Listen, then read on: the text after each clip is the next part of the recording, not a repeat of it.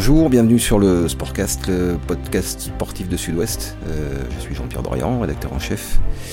Et nous sommes avec Arnaud David, qui est le chef adjoint du service des sports de Sud-Ouest et un des spécialistes rugby, qui le suit depuis bien longtemps. Et nous sommes là donc pour, euh, parler du 15 de France et surtout pour savoir comment le 15 de France en est arrivé là. Alors euh, Arnaud, d'abord il y a le, les résultats bruts, donc la France, quatrième du tournoi, une fois de plus. Une fois de plus, et ça fait euh, depuis euh, 2012 que ça dure, que l'équipe de France qui avait l'habitude de truster les premières, les deuxièmes places, euh, est en chute libre. Et les raisons de cette dégringolade, elles sont, elles sont nombreuses, et on va, on va les évoquer euh, durant ce podcast avec... euh, dans l'éventail, dans l'éventail des raisons, cela va euh, et de le poids des responsabilités du top 14, euh, euh, une formation euh, qui n'a pas été à, la hauteur des, des enjeux. Enfin, vraiment, les, les, raisons, les raisons sont multiples. On reparle des résultats, Arnaud. On avait tendance à l'oublier, parce que le supporter français est parfois versatile, mais euh, la déf- le- enfin, j'ai- lapsus, j'ai failli parler de défaite en Italie. euh, ce qui aurait dû être une défaite en Italie, tous les observateurs le disent. On, oublie que la France a déjà perdu deux fois sur, sur ces dix dernières années en Italie, par exemple. C'est- vrai. Euh, elle a même perdu, euh, elle a même perdu juste en, en 2011, qui, qui est, qui, est l'année où elle a, elle a jamais été aussi proche de devenir champ- championne du monde. Néanmoins, euh, 2011 avec, euh, avec, Marc Mar- avec Lévremont, Marc Lévremont, et après elle a perdu de nouveau. elle a perdu de nouveau en 2013 avec, euh, avec Philippe Saint-André, mais c'était deux défaites totalement différentes de ce à quoi on aurait pu assister euh, samedi à Rome, c'est-à-dire que jamais dans l'histoire, l'équipe de France n'a été bousculée comme elle a été samedi à Rome, elle s'en est sortie miraculeusement. Et il faut pas se, il faut pas se cacher derrière une défaite qui est un, une victoire pardon, qui est un trompe-l'œil. Euh, cette, euh, cette équipe de France était tellement mal en point. Je pense que c'est une, euh, c'est- une, c'est un match qui nous signale vraiment à quel point euh, l'équipe de France est au plus mal. C'est un peu dans la lignée de cette première mi-temps contre l'Irlande, qui est là aussi de mémoire de suiveurs, de supporters du 15 de France. Je, vais peut-être un peu exagérer, mais peut-être pas tant que ça, la pire euh, qu'on ait jamais vue. Cette première mi-temps où les Français euh, n'ont pas bougé de leurs 22 mètres face aux Irlandais, s'en sortent bien là aussi, euh, avec 19-0 à la mi-temps. Oui, tout à, tout, tout, tout à fait. C'était, c'est, effectivement de mémoire de, de, de de l'équipe de France. C'est une, une, telle domination, c'est du, c'est, du jamais vu. Et, et c'est une défaite qui vient après une première mi-temps aussi catastrophique à, à Twickenham face à l'Angleterre, où l'équipe de France a été absolument balayée. Donc ça fait beaucoup de choses qui s'enchaînent et, qui sont vraiment le signe d'un immense mal-être. petit paradoxe tout petit, euh, ça vient aussi après euh, cette première mi-temps du tournoi contre les Gallois, ultra dominé par les Français, Gallois futur euh, vainqueur du Grand Chelem. Et là, pour la peine, la, la première mi-temps de ce premier match du tournoi est peut-être ce que, c'est même sûrement ce que l'équipe de France de Jacques Brunel a fait de mieux depuis que le staff Brunel est en place, depuis un peu plus d'un an maintenant.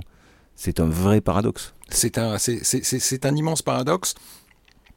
Ce qui, ce qui, ce qui permet peut-être de euh, d'accorder de l'importance à la, à la notion de, de, confiance ou de perte de confiance au sein du groupe.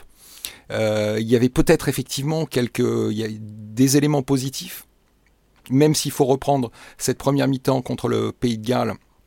Il faut la revoir, il faut la revoir à la loupe. Il y a eu plein de choses, il y a eu, des choses positives. Dans son ensemble, c'est quand même, un match qui était d'une relativement petite intensité.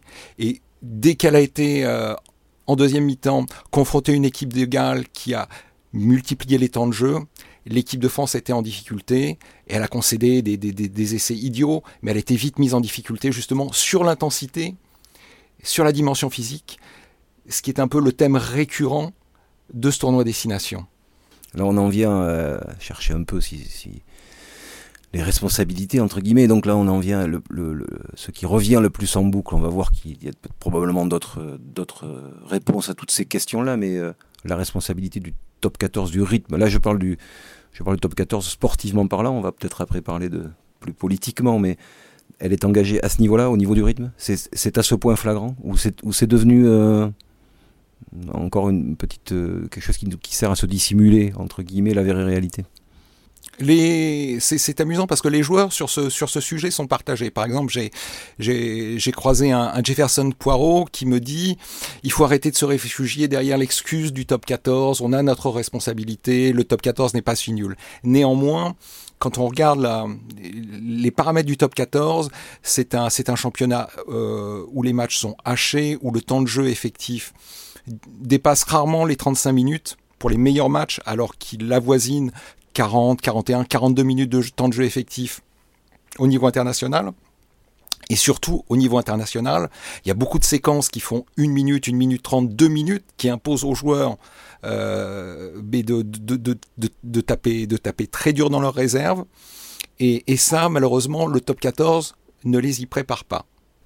Le top 14 est donc, autre question euh, pour élargir, parce que ce serait effectivement trop simple de se réfugier derrière le seul les seuls tares du top 14. Est-ce qu'il n'y a pas eu sur euh, ces dix dernières années des fautes commises dans la, dans la formation pure des joueurs, de ces joueurs de haut niveau. On a vu que le Centre national de rugby de Marcoussis, qui a, fonctionné depuis 15 ans, était désormais fermé, donc on sent bien qu'il y a une petite marche arrière sur certaines choses. Est-ce qu'on n'a pas, euh, est-ce qu'on n'a pas raté des choses dans la formation à la française, et, et pas forcément, pas seulement techniquement, mais aussi physiquement?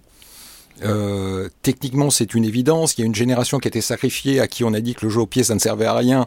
On a pu voir euh, avec les Irlandais ou avec les Anglais combien c'était euh, essentiel.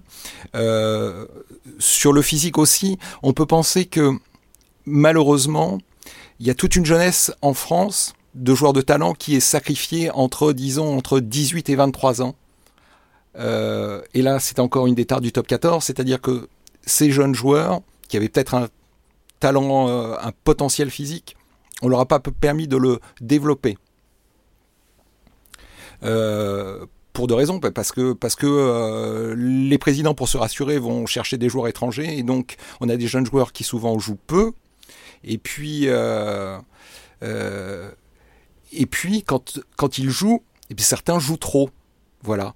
On a mis beaucoup de temps à imposer, à, penser que des jeunes joueurs avaient aussi besoin de phases de repos, de phases de développement, qu'il fallait structurer euh, leur saison pour les amener au meilleur niveau. Euh, et, même encore, encore aujourd'hui, je pense à un Thomas Ramos qui est certainement pas le plus grand athlète parmi les jeunes joueurs du 15 de France. Quand il est arrivé pour le tournoi des, des Nations, Thomas Ramos avait déjà joué plus de 20 matchs avec le Stade Toulousain comme titulaire. Ce qui est la norme quasi maximale des, joueurs de haut niveau au niveau international. Oui, sur une saison, sur l'ensemble d'une saison. Alors ça, c'est bien de le souligner, mais là je vais jouer la mouche du coche. Est-ce qu'au-delà de ça, on cherche, on n'a pas fini, on va trouver d'autres raisons, d'autres excuses entre guillemets Est-ce qu'il n'y a pas aussi tout simplement, très basiquement, dans les résultats actuels qui durent donc depuis euh, maintenant 7-8 ans de l'équipe de France, la part de responsabilité d'une génération euh, entre guillemets perdue à savoir une génération peut-être un peu moins douée que les autres, avec moins de leaders, moins de joueurs euh, de très haut niveau, de ce qu'on appelle maintenant un peu facilement ailleurs, et souvent venus de l'étranger, des facteurs X, des joueurs qui changent le... Dans la génération, il y a eu des précédentes, il y a eu des, des, Josion, des Magnes, des, euh, des Emans ou des Claire. Dans la génération précédente, peut-être encore plus, des, des Cella, des Blanco, etc.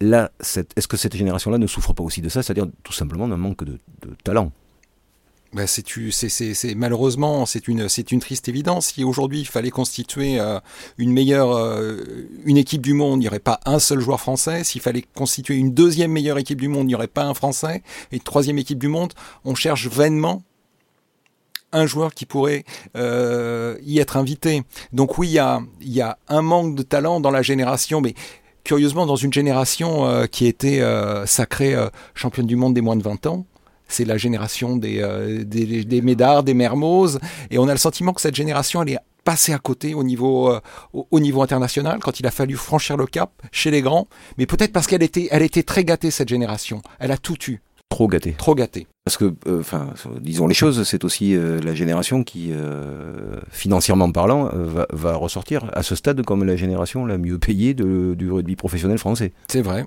C'est vrai, c'est vrai. Et euh, elle a tout eu. Elle a eu euh, euh, des contrats d'image très vite.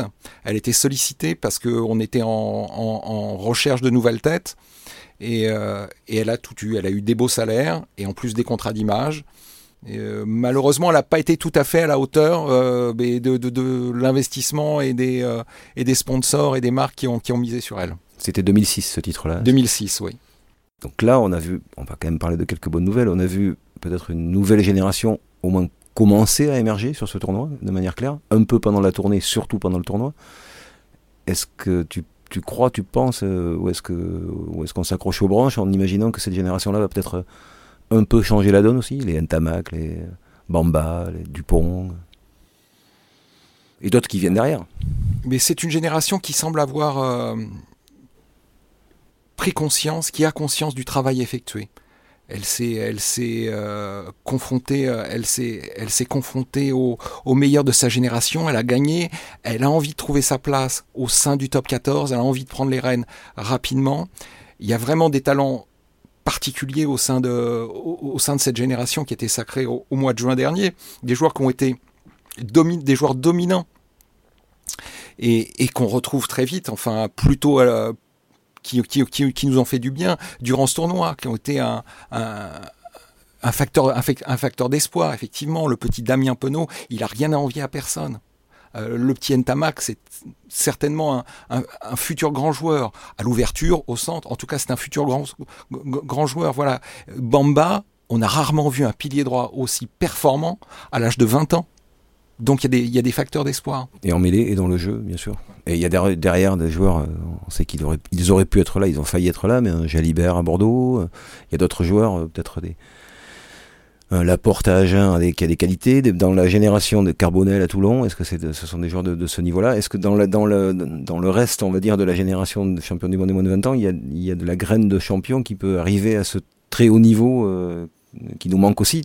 Parce qu'effectivement, tu parles de Romain Tamac, si tout va bien, et, lui potentiellement quelqu'un qu'on n'a aucun mal à imaginer dans un 15 mondial un jour. Tout à fait, comme euh, euh, dans cette génération, il y avait aussi le petit euh, Jordan Joseph qui était surclassé, 17 ans, numéro 8 à un poste où il n'y a pas beaucoup de, de, de, talent en France. Et on peut, on peut, il, travaille avec le Racing dans, dans, dans, un cadre, dans un cadre performant où on lui demande pas de jouer 25 matchs par an. Donc on peut penser qu'un garçon comme ça va arriver rapidement. Et puis euh, et puis il y a aussi au-delà de, cette génération des moins de 20 ans, en a ceux qui sont qui sont un tout petit peu plus vieux. Il y a quelqu'un comme euh, Arthur Ituria, comme Félix Lambet, qui ont montré des, des, des belles choses pendant ce tournoi et qui doivent constituer demain l'ossature du 15 de France, comme un Jeff Poirot. Oui, ou Baptiste Sorin. Ou Baptiste Sorin, voilà. Une génération intermédiaire et euh, qui, qui, qui, possède des qualités. Maintenant, il va falloir bien l'entourer et lui proposer rapidement un, un cadre euh, qui lui permette de s'exprimer.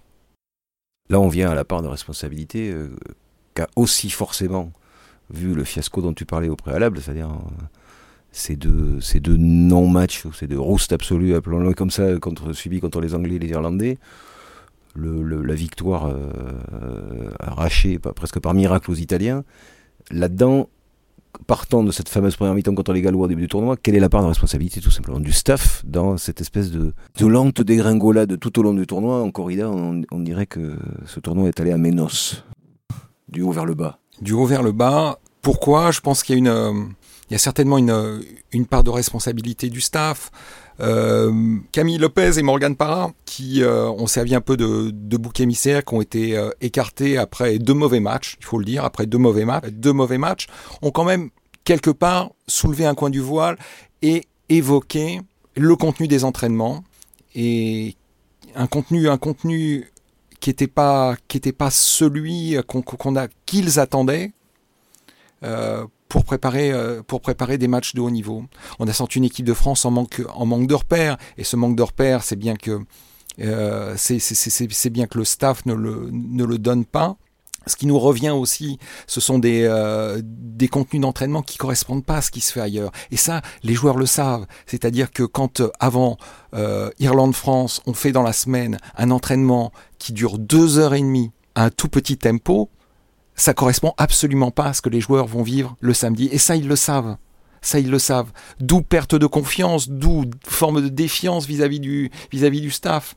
On travaille pas de, de, on n'a pas travaillé pendant ce tournoi de manière harmonieuse et il faut s'interroger effectivement sur euh, sur les compétences de Jacques Brunel. Que Jacques Brunel soit un, euh, ait été un grand entraîneur, qu'il voit le rugby parfaitement, oui. Mais à quel point sa, sa connaissance de la modernité du jeu, à quel point est-ce qu'elle est pointue, on peut s'interroger. Sur son rôle de manager aussi, tout simplement. C'est-à-dire de, de, de, meneur d'homme. Il, il peut, évidemment, a priori, il est assez peu contestable que le, la connaissance de ce sport, il l'est, mais est-ce qu'il est toujours le, l'homme de la situation pour mener un staff, amener des joueurs avec lui euh? Il a certainement été quand il est arrivé après euh, après Guinoves, qui était très dur. Et il y avait une rupture, il y avait un divorce au sein des entre les, une partie des joueurs et, et Guinoves. Euh, Jacques est arrivé, Jacques Brunel est arrivé. C'est un homme consensuel, il est à l'écoute, il est dans l'empathie. Simplement, simplement, peut-être est-ce qu'il manque euh, un peu d'autorité, un peu de charisme, un peu de leadership. Et, et ça, les joueurs, ça, les joueurs le ressentent. Et quelque part, ces joueurs-là qui sont, qui sont de jeunes joueurs dans une équipe en reconstruction, il y a forcément l'attente d'un chef, l'attente d'une voix, d'une direction d'un chef. Voilà ce que euh, ce ce qu'est un Eddie Jones avec l'Angleterre, un Joe Schmidt euh, avec l'Irlande, un Warren Gatland.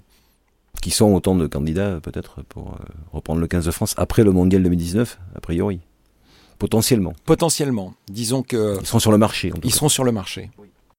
Le, là-dedans, il y a évidemment aussi notre part de responsabilité, c'est peut-être même finalement la plus grosse, même si c'est celle qui est la moins proche du terrain, c'est la part de, des dirigeants, pas forcément actuelle, mais historique et, à travers les temps, de la fédération comme de la ligue, qui ont finalement continué d'imposer un modèle qui n'est peut-être plus le bon à l'échelle mondiale quand on voit, pour être très clair, et je vais te laisser le développer. Mais aujourd'hui, la France est quasiment la dernière. L'Angleterre étant un peu comparable, mais avec euh, une autre manière de fonctionner. Mais c'est le dernier endroit où euh, les clubs sont potentiellement, y compris financièrement et donc sportivement, plus puissants que ne l'est la Fédé, donc le 15 de France. En gros, est-ce que le 15 de France n'est pas aujourd'hui euh, derrière la vitrine du top 14 pour, Parce que historiquement, le, le 15 de France a toujours été la vitrine du rugby français. Aujourd'hui, a-t-il les moyens de l'être compte tenu du modèle économique du rugby français? On s'est, enfermé dans un modèle qui était qui plaçait qui plaçait l'équipe de France euh, au deuxième rang de ses priorités. Et ça, ça date, date de bien longtemps. La ligue s'est, la ligue s'est, développée, le top 14 s'est, développé, est devenu un monstre. Et malheureusement, en allant en finale de la Coupe du Monde 2011, l'équipe de France et de Marc Livremont a, a rendu un très mauvais service au rugby français et au 15 de France.